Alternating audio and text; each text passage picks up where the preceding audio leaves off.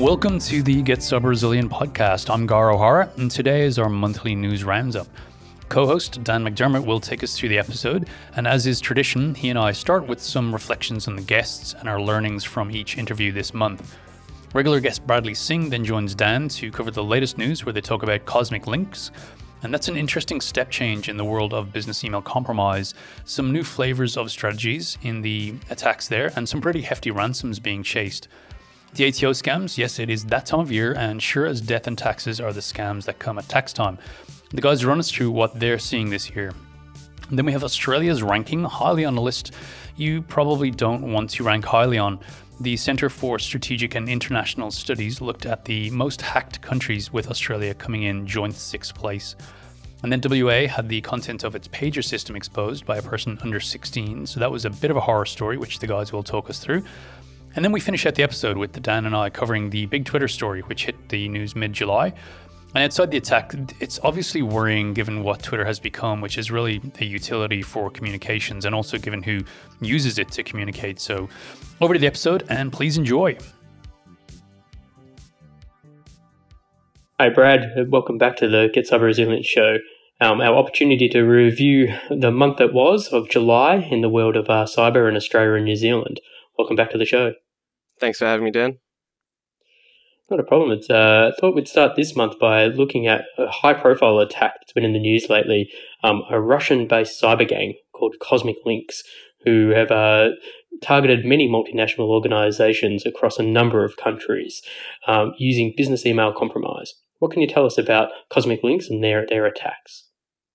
Yeah, yeah, Dan, Cosmic Lynx. It's definitely been a name which has been making the news recently, um, and I hadn't actually heard anything about them till this recent news story. Um, interesting thing about the group is they're based out of Russia, which we know. Um, they employ a, a, quite a common tactic, which is utilizing impersonation emails or BEC fraud, as it's more commonly known.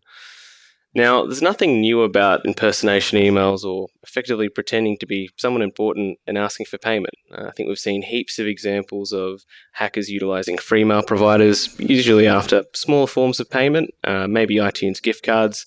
I think the, I believe the average sum of of, uh, of money that hackers are after is about fifty five thousand dollars for for your average BEC fraud.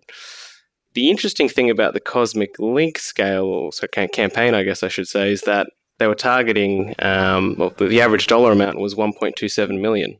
Um, so we're talking a large amount, like large, large, larger amounts of money, but also in terms of the, the profile uh, of the victims as well. We're not small, talking small e-commerce websites or small businesses. We're talking large multinational organizations that probably more so fit into your Fortune 500 or potentially even the Global 2000 category. And how is it that they, uh, what were they doing that made this attack, I guess, rather unique and, and seems to be quite successful? Well, there's a few things there, right? So you've got the one fact where email by itself is not secure, right? So um, it's very easy to effectively impersonate or spoof or pretend to be someone. So, in terms of fixing that, we came out with things like SPF DKIM and DMARC. Now, it's a great standard which a lot of companies around the world use, and I think um, all, all agencies in America, as an federal agencies in America, as a standard, have to use it. And DMARC adoption is something that we, we talk about a lot and, and that, that we're trying to push. But the interesting thing about these organizations is they weren't using DMARC. So the fact is that they're not using this standard around traditional email security. Um, effectively means they're open to this type of spoofing. But then when we look at the attacks themselves, it's an impersonation attack or BEC fraud on steroids. Because you've got one company which is effectively pretending to be, which is the initial company saying, "Hey, we want to engage in some type of M and A, merger or merger and acquisition, which is very common in multinationals, right?" Um, what they then do is they then direct the victim company to talk to um, their external counsel. And that external counsel happens to be a very well known law brand or identity, um, someone with a good reputation, but also happens to be the hacker as well. So, I mean, it makes sense, right? If the, the first stage of impersonation or BEC fraud was we'll start with um, impersonating one person, why not impersonate two, three, five, six, seven? Like, where does it stop? And this notion of sort of dual impersonation or multiple impersonations, is this something new or something that we've seen before? I don't think it's like it, the concept has definitely existed and, and it, it goes back to I just social engineering as a whole and, and the evolution we've seen as that in, in the industry. And if we think about the, the Russians in, in terms of how them as, I guess, a, a group of hackers or, or, or the way they've hacked in the past, they've traditionally relied on malware campaigns, large amounts of virus signatures, like the very traditional kind of let's, hey, let's automate stuff, script kiddie it, send it out en masse. But this is an attack where they've done a very, like, lots of research onto the targets um, they've used social engineering to, to you know, get large amounts of money, including Australian businesses as well. I'll have you have you know. Sorry, keep that in mind. Um, but if if we think about, I guess, the Russians and or not even the Russians as a whole, but countries these days and how they influence politics via social platforms, potentially interfering with elections, as an example, maybe the success we've seen influ- of, of nations influencing social platforms is now starting to translate in terms of how they make money via hacking or gaining illicit funds. Yeah, certainly uh, a lot of research and time has gone into it, and uh, and obviously, uh, you know, from their perspective, it, it's paid dividends. But we certainly hope that uh, we're able to, you know, stay protected um, and not fall victim uh, for local companies, you know, making the headlines for the wrong reason of uh, of falling for this. But certainly, some good advice there on around how do we how do we protect ourselves and, and up level our I guess our cybersecurity approaches and use the standards that are available in order to to look to stopping some of these. The next item I thought we'd uh, talk about is we've obviously we've gone into July, ended one financial year, and into the new one. Um, so it's it's tax season um, has started, and the and the scammers are, are out on, on force. Um, what can you tell us about sort of the scams that, that are happening at the moment, targeting people around tax time? It's tax time, like you said, Dan. It's tax time, scam time. Um, it's that time of year where we have to go and do our taxes, which reminds me I have to do mine probably last year's as well, but that's a separate separate matter. Um, it's the time of year when we're, we're, we're going online, we're going to MyGov, we're interacting with that, and hackers are crafting a bunch of fake websites out there and targeting Australians. But what's significant about this is that this is also, I think, the first time we've ever had this many Australians try to access critical services over the internet. Um, we, we saw the lines at Centrelink at the, at the start of the pandemic. Um, obviously now it's you know where I'm based in Melbourne, you're based in Melbourne Dan. Like we can't go outside if, if we need access to uh, essential services or sorry critical services provided by the government, we have to do it via MyGov. And what I think is really unfortunate about this as well is that the, the people it's targeting are the most vulnerable. They're the people who have lost their hmm. jobs recently, or you know they're out of employment, and they're trying to get access to you know public services. So it's really unfortunate. I just, you know, if anyone listening there, just, you know, just be visible for this stuff. Um, it seems very obvious to us, but I think um, it is something which is and also very unfortunately, you know, can be successful a lot of the times. And you might also not know the consequences of, of falling victim to one of these scams until a lot later. Because it might not always de- uh, lead to direct financial loss straight away, but it could lead to identity theft or fraud down, mm. the, down, down, down the line, which will just cause you problems. Yeah, very good point. It's also they use multiple sort of communication channels, right? I mean, we see the emails obviously coming through. There's SMSs. Um, they even you know try you know calling you over the phone and try to get your information that way. So uh, you've got to be aware, I guess, on all fronts on this one as well, because um, it seems pretty unrelenting for a period of time, like you say, during this sort of a tax season. I nearly nearly pick, picked up the one the other day. Like you know, we're all working from home. I've got an authenticator for every single application for work, personal use, and, and you know, so I'm logging into VPNs. I'm interacting with my phone, clicking on things, and I, I got something about uh, a power bill from Origin, and I literally nearly clicked it. And you know, I'm someone who I believe, you know, I, I like to think I practice pretty good cybersecurity in general, but when we're all sitting there and we have information flying at us from different directions, it can be very easy to fall for, for one of these attacks. Mm. Yeah, no, it's definitely one to be on the lookout for for sure. And I think one of the other things that we've seen uh, recently was a study by uh, the Centre for Strategic and International Studies um, released a report around countries and who's been the most attacked countries um, in the last sort of 15 years. And um, and well done to us. We uh, we ranked sixth on the, in the, in the world scale. So uh, what can you tell us about like being six on the list of uh, most attacked nations in the world. Well, it's certainly something to be proud of, I guess. We're right up there with uh, the Ukraine, which is a country going through civil war. Iran's just below us as well, which has uh, suffered quite a lot of uh, large scale of attacks due to um, their nuclear program. So I'd say number six is a, is a good effort for Australia. It is. Uh, it's it's incredibly high, really, when you do consider. I guess you know. Um, you know where we would probably consider ourselves on the global scale or on in other factors. Um, why do you think it is that like we are so heavily targeted? Well, there's a few things there, right? So I think Australia as a whole, we've got very we're a very developed uh, economy. Uh, we've got a very high GDP, um, great infrastructure. There's a lot of good things going for Australia, which also makes us a very high value target as well. Um, you've also got, um, I guess, a lot of different political factors uh, at play as well in terms of, of, of who we align to. Um, and the the report itself uh, that you're referring to, um, the one from the Center for Strategic and International Studies, it's actually a recurring kind of thing they've been doing since 2006, where they effectively just log all large known cybersecurity incidents uh, related to nation states. Um, and it's really interesting because you know Australia's been on the receiving and the offensive side in, in, in this report as well, which is you know, absolutely fascinating. Um, but what I think we're starting to see is that a continued attack against Australia, and some of the ones in there highlighted are the Australian National University breach, which we saw um, towards the kind of a tail end of last year, uh, as well as some of the more high profile breaches as well. Yes, and I think uh, it all ties in, I guess, to you know the the government's announcement and plans from over the last month regarding you know the attacks on critical infrastructure, um, on government assets, um, and how we do need to bolster our, our cybersecurity as a nation overall. And I think this just speaks volumes to that, that this clearly highlights that, you know, if we are that highly ranked, we are that targeted, um, we need to ensure that we're doing our part to uh, to protect our businesses, protect our governments and our citizens. Otherwise, uh, these things will continue to occur, and you know we certainly don't want to go up the scale. Um, we're not looking for a podium finish on this one. Sure. we definitely, we definitely, definitely don't want to be number one. And I guess just just on that as well, like the the, the, the, stance from the government in terms of you know announcing extra cybersecurity funding. Like I guess this is kind of the, the evidence, if you will, in terms of, of why it's such a big thing. Um, but look, I think I think watch this space. Like was, I was reading a news article today of um, the HMAS Canberra, which is our flagship um, aircraft pseudo helicopter.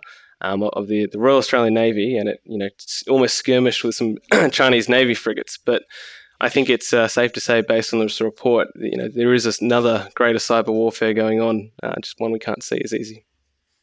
Hmm. Very true. And in this time of uh, of the pandemic that we're we're living through, um, we've all become very aware, I guess, of, of health records and health information and that. And unfortunately, we saw uh, recently in Western Australia that uh, a teenager hacked into, of all things, a pager system, um, and and actually was able to intercept confidential health department records and was able to then publish those online. Um, what can you tell us about uh, this teenager in the West hacking a pager system? I think first off, let's just um, talk about the, the teenager. That's um, that's a that's a very interesting effort uh, in terms of I guess him, and it was really interesting in terms of the response. So the police were involved. I don't believe any charges have been laid or anything to that effect. I don't think any confidential or sensitive information was allegedly misused. Um, but in terms of the individual themselves, like the ability, I guess, for a young person to go online and effectively break into what should be a secure network and a bunch of confidential information is it's not a story we, we unfortunately or fortunately it's a story we've heard many times and, and it's been the origins of, of many of many great people in technology these days themselves so i mean probably not the the, the, the correct method in terms of um, going about that type of penetration testing if you will um, but i'd say if, if that you know that, that, that young australian wants a career in cybersecurity one day if they um they go by the correct route, um, they definitely have a, have a future. Yeah, for sure. I think that's right. Uh, certainly, one one to keep an eye on if we can get their ethics right from a uh, from a from a skills shortage and skill perspective. In terms of the the actual hack itself, so pages, like I, you know, you kind of introduced it with pages, and I was thinking to myself, why why do they use pages? Like, isn't pages an antiquated technology, something we've been using, you know, for over thirty years, or we shouldn't use anymore? But I found out that pages are still quite heavily used in hospitals. Do you do you know that, Dan? it is something that is used across sort of yeah different different uh, health departments and uh, and even in sort of um, protecting sort of vulnerable um, citizens and services and that type of thing as well. Um, yeah, it's, it's amazing that it continues to be used. You sort of think it is something that uh, sort of maybe died off in the 90s. Well, the reason is they can't get rid of it apparently, so it's very hard. So uh, which effectively, because of all the, the medical imaging and scanning equipment, you just can't use a cell phone effectively in a hospital. So, for a doctor to get a message out to all their staff, if there's, you know, we need to get to this theatre operating room one or emergency section two, um, pages is what they've been using for, for forever. Um, and there is talk about moving to more secure messaging apps. And the really interesting thing about this breach as well is that if we think about WA Health, who they are, they're a government department of 44,000. Um, they actually they're the, the, the largest um, the largest single health authority by area, just given the nature mm. size of Western Australia as well. So they're a very large enterprise organisation, if you will. They've been relying on this deprecated pager service which Vodafone have been offering for a very long time, and even Vodafone recommended they get off of it. Um, but it just goes to go, goes to show that I guess the reliance on technology and old processes that a lot of businesses you know, still have. And I think that's the thing using, you know, as we layer in technology over the years, right, and our, our networks, our systems become more and more complicated, um, but they can leave, you know, vulnerabilities from, you know, those past sort of technologies that are still there and critical, as you say, as part of delivering services. And certainly I think we've all, uh, we've all watched uh, ER or similar shows where uh, the pager goes off and uh, and everyone has to uh, rush to theatre. So it's um it, we certainly see it through uh, through I guess popular media as well. Well, what's going to be in a pager anyway? Like I was thinking about it. So it, I looked it up. You can only have 16 numbers or 128 characters, depending on what type of page you have. So can't really think of what information would be would be leaked in there. Yeah, it's the old the old uh, the old way of doing Twitter, um, a, a smaller base. So terrific. Well, uh, thanks, Brad. I think that covers uh, the month in July in terms of the review um, and really looking back across what's occurred from from the our Russian gang um, through to the tax scams, um, our our rise in, in up the ranks of being a, a, an attacked nation and you know ending on that uh, that health record data breach uh, from the teenager in WA. So uh, thanks for covering all of that. Look forward to uh, speaking again um, in a few weeks' time when we um, when we go live with the Get Cyber Resilient podcast um, on the 18th of April. So uh, look forward to uh, having you part of that then. Thanks for having me, Dan. Agar, Thanks for having me back on the Get Cyber Resilient show. Uh, terrific to be able to look back at the guests you've had on the show over the past month. Um, yet again, a, a, a list set of, uh, of people that you've interviewed. Yeah, I always feel uh, lucky is probably the word that pops into my head when I think about it. Um, just the the openness, people giving their time, and as you say, there, um, yeah, there's some pretty interesting characters and, and doing interesting and important things in cybersecurity. So yeah, I think it's been a pretty good month. Definitely. You started off the month with uh, Prescott Pym from Verizon, uh, and looking at their data breach report, I think that you know there's a lot of these reports available in the market now. Um, us at Mimecast produced one, the CrowdStrike one that you covered recently as well. But I'd say the the seminal report and you know the one that's probably been the most long standing is the Verizon data breach report. What were you able to cover with Prescott from that? Yeah, it's so it's a pretty hectic report, right? It's 119 pages. So the, the reality is we we barely skimmed the treetops of it. And um, and even then, I think it was a pretty interesting conversation. Um, it's it's the 13th year of that report, and you know, as you said, it's the one that I think there's barely a cybersecurity talk that goes by where at least one staff from the DBIR isn't on a screen or part of a chart or something. So it's got that kind of uh, yeah, it's got that kind of pedigree in the cybersecurity industry. Mm. Um, interestingly, this year we've got um, the AFP and the government of Victoria contributing, which I think is a kind of a nice evolution.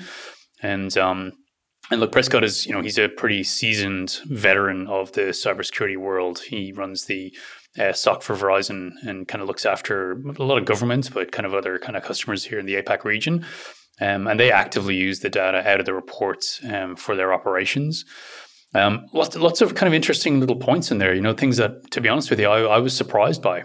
Um, things around the location of attackers versus the uh, attackee, and how often mm-hmm. that actually is in the same country. You know, when I, when I think of attackers, I'm, you know, I'm guilty of the programming that happens in our industry where you know I picture the faceless hoodie person in a basement in some exotic country, but actually Um, you know, the report actually points out that it's it's quite often in the same country, and it's probably much more boring. They're probably sitting in a local coffee shop and look exactly like we do. Um, so yeah, that was interesting, and um, things of you know and we look we talk about this in the industry how often you know everyone's looking for the crazy exciting new thing but actually quite often what it is is the tried and trusted methods that just work and they're vanilla you know they're bread and butter but actually they just they work consistently so that's what the attackers go for and the report data definitely seem to reflect that um, and there's a really nice breakout for APAC data as well. So highly recommend. Um, although you don't need to say that in cybersecurity, right? You don't. No one recommends looking at the DBIR. Everyone does it anyway. But um, yeah, it's it's a cracking report, and I think the episode for me anyway. I'm always looking for ways to uh, quickly digest a lot of information. So for me, it was a good way to talk to Prescott and just get it straight from him. You know, what what's the stuff of the report that we need to know? Yeah, definitely. And uh, and after Prescott, uh, we moved on to having uh, Chirag Joshi join uh, the podcast. And Chirag, uh, great guy, um, and uh, has you know recently uh, moved onto AMP um, to lead their their cybersecurity practice. Um, we wish him all the best with that. But he's you know he's really taken to heart around sort of the notion of driving awareness and, and behavioural change um, in organisations, and how you know it really is the human factor that uh, that needs to be addressed, and as that last line of defence, and is the critical, you know, I guess factor in being able to you know create better defence and security practices. He's gone to the extent of writing a book around the seven rules to influence behaviour and win at cybersecurity awareness. Um, what did you what did you learn from your conversation with Chirag? Yeah, he, he's an energetic guy is the the main thing about Chirag, and I think it's infectious. Like he's really into what he does, yeah. and it's reflected in the writing. Um, you know, if you if you read the book, which is pretty solid, and uh, also you know how he kind of kind of talks through these things.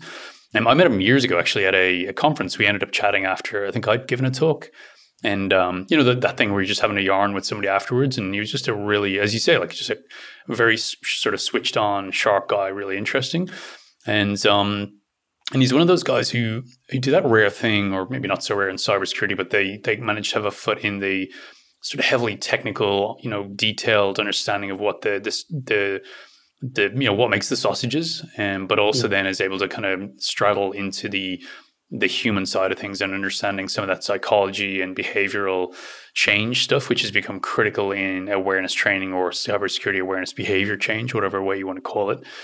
Um, and we talked through a lot of stuff. You know, for him, um, he's obviously written he's written the book on um, you know how to influence cyber uh, security behaviors. So you know, there's a lot in there. Um, things like you know the reliance on bad news, which you know I think you and I have talked about, and you know that it sort of doesn't work. You need to you know use positive motivators, find out um, you know what are the the positive buttons you can push with people to really kind of influence and change behavior. Um, things like the importance of context, the allies in the organization.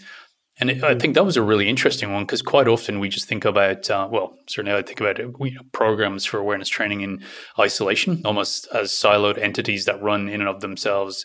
But actually, you need buy in from lots of different parts of the organization and allies within the org to make those things work. So he was pretty good at calling that out.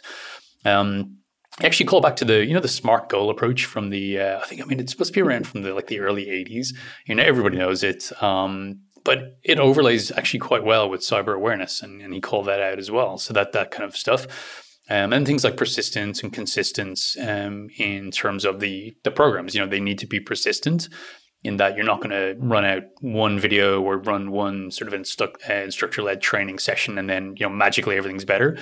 Um, it needs to be persistent and it needs to be consistent in messaging with the context of the organization taken into account with the and with the support of of senior management. So it's like a really rich conversation in my mind um, on something that's it's just so topical. I think everybody we talk to at the moment has some interest in how do I fix this problem of the end users.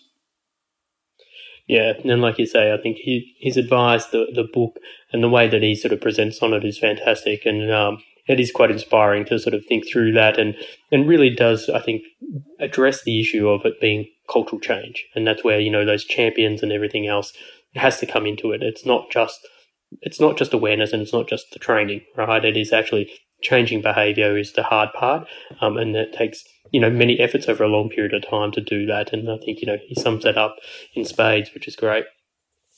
the last guest for this month was uh, was from Netskope, Mike Ferguson, um, that you had a, a chat to um, around creating a SASE cybersecurity organization. Um, SASE, that sounds pretty interesting.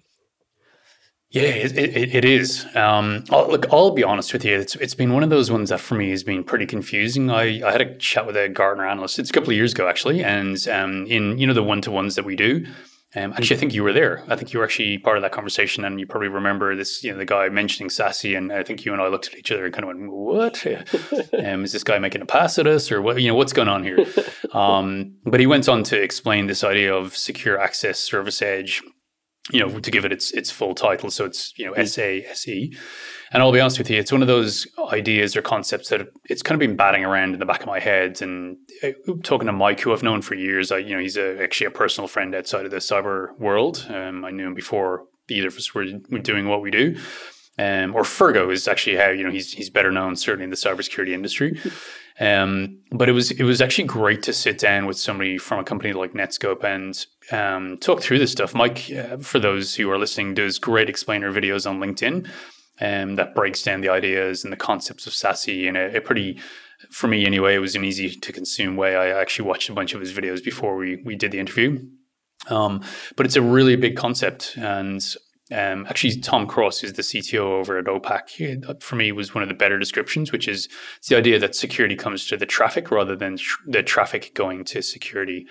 Um, so yeah, Mike um, really got into it. You know, it's a big idea, lots of different moving parts. Um, what we kind of tried to focus on was some of the material outcomes for a business, uh, rather than just the technical stuff. Um, like the explanation of what actually SASE is beyond it being a Gartner mm-hmm. term. Um, some of the interesting stuff to me was cannibalizing the performance of uptick that you can get with a SASE architecture and then using that as a way to apply security to uh, applications and, and, traffic. And we, we use this, uh, the analogy of if you're going to the pub and you're getting an Uber versus um, getting public transport. You know, if you get the Uber, you got more time in the pub to have like really lovely cocktails and beers. Uh, versus, you know, if the traffic is slow, i.e., you're getting a getting a bus, then a ferry and a train, you've got less time in the pub, so less time to actually do the cool stuff. And and that's kind of how I started thinking about um, some of the stuff that you could get from a SASE approach. But you know, it's all about performance protection, um, and I think particularly pertinent given uh, yeah the COVID world that we're living in at the moment, the massive transformations and move into uh, cloud first architectures and and securing traffic. Um, uh, you know, as in bringing the security to the traffic rather than the other way around, which I think presents problems when you're not uh, in a perimeter-based security model anymore. Hmm. No, definitely a big concept, and uh, certainly, uh, you know, part of that was ringing very true on uh, being based in Melbourne and in lockdown 2.0. Uh, going to the pub is just a pipe dream at the moment, so uh, yeah. it's unfortunately something we can't partake in. But um, I think again, it's just you know thanks to to all the guests. Um, they add so much value um, and share so openly with us uh, what their what their thoughts are and what they're seeing across the industry. Um, and hopefully everybody finds that really educational. And again, looking forward to some exciting guests coming up uh, for August as well, which uh, which will be great. So uh, thanks again, Gar, and uh, we'll speak shortly.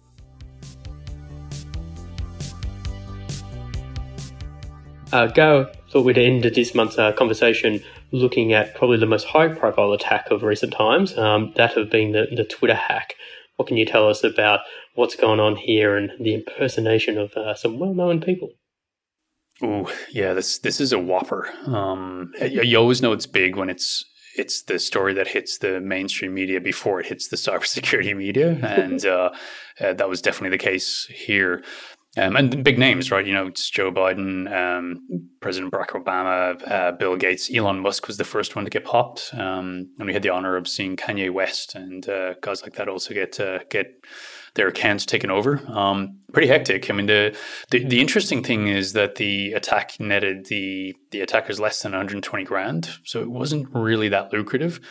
Um, but I suspect maybe that wasn't the, the motivation. I think the big thing for me is the questions, the huge questions this raises around um, what what sort of Twitter is, and maybe Facebook to a certain extent. You know what they have become, uh, which is really utilities for communication, um, and they're private enterprises, they're private companies, but they're in this weird position where their their platforms have a direct effect on the resilience of nations, of you know political systems, and potentially of companies.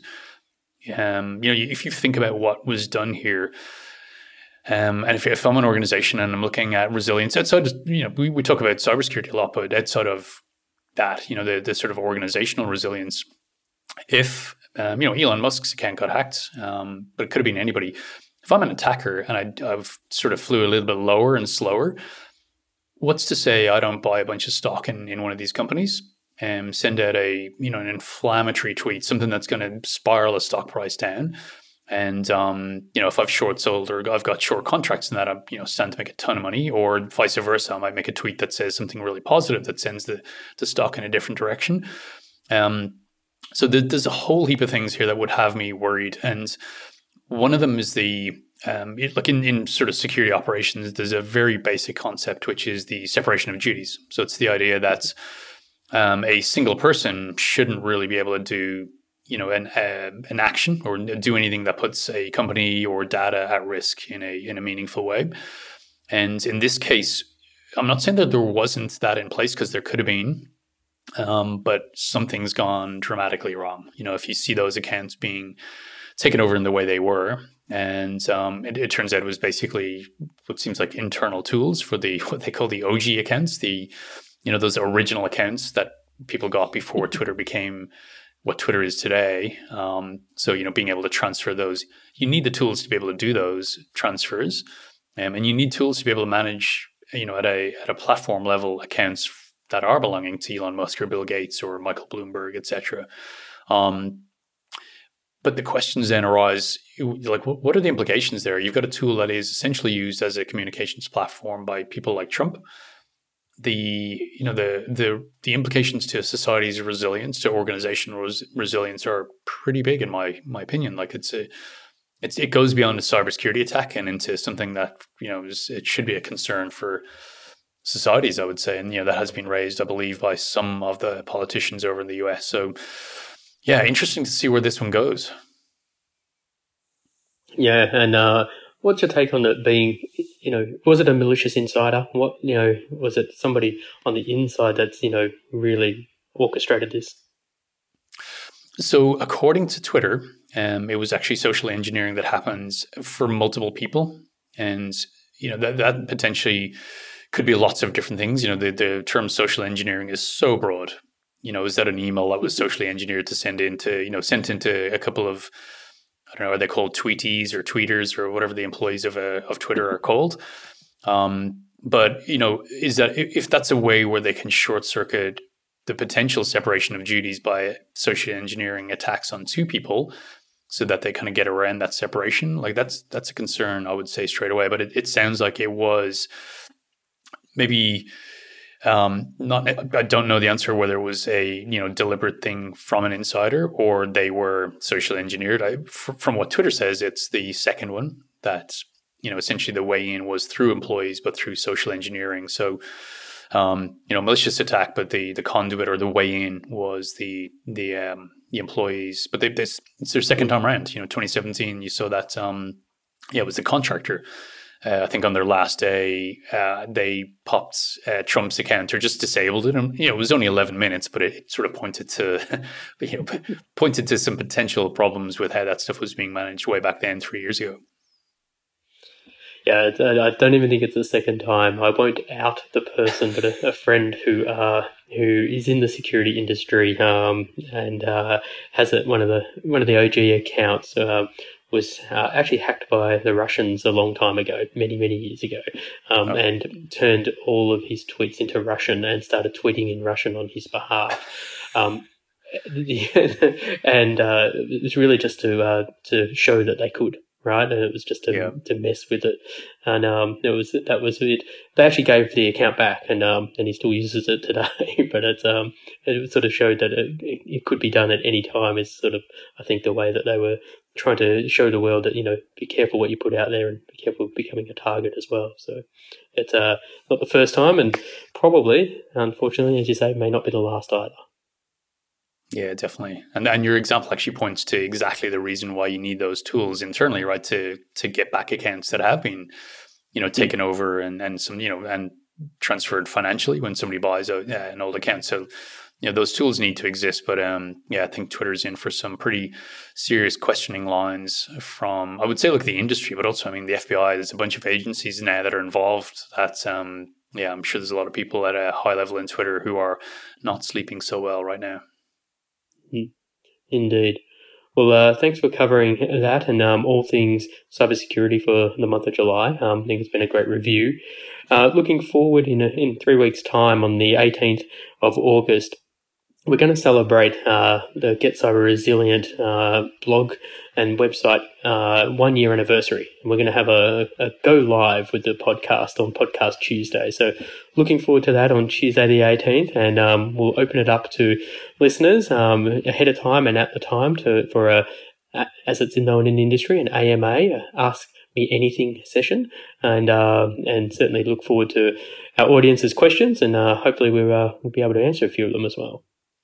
Yeah, that's exciting stuff. Actually, when you mentioned the uh, mentioned that, uh, yeah, I'm, I'm very much looking forward to that. Um, and I love the energy of, I think for me, anything live uh, is mm. always kind of fantastic. So yeah, definitely looking forward to that one. Terrific. Well, uh, good luck with the coming up interviews for uh, for the coming weeks, and uh, look forward to seeing you live on Tuesday the 18th. Awesome. Thanks, Dan. And that is a wrap for July. Lots going on in cyber as always. Thanks to Dan for hosting the episode. Thanks to Bradley for the insights. Please do dip into past archives, and if you like what you hear, we'd appreciate it if you subscribe and rate us. If there's a topic you want us to cover, please do drop us a line and let us know. For now, thanks for listening to the Get Cyber Resilient podcast, and I look forward to catching you on the next episode.